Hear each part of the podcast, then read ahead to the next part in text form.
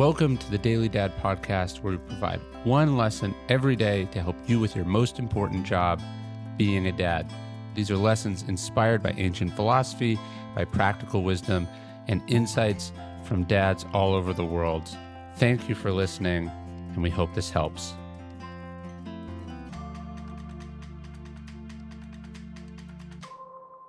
If they don't get it from you, where will they? We know that our kids want to feel good, feel safe, feel loved, feel that someone is proud of them, feel that they are talented, feel that they are worth something. We know that they'll want to have fun, take risks, mess up, be crazy, feel the pleasures of the world.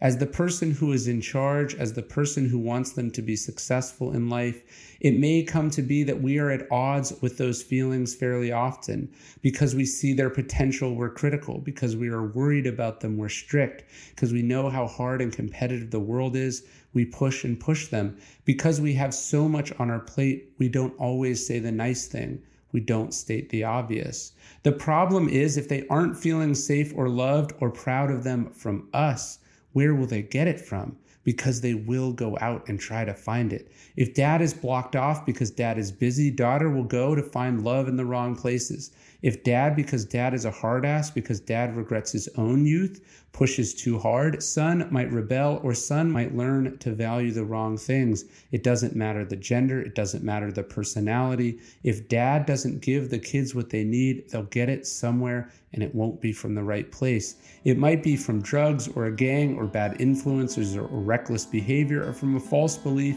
that you can earn acceptance and appreciation. That's wrong. They deserved those things at birth and they deserved them from you.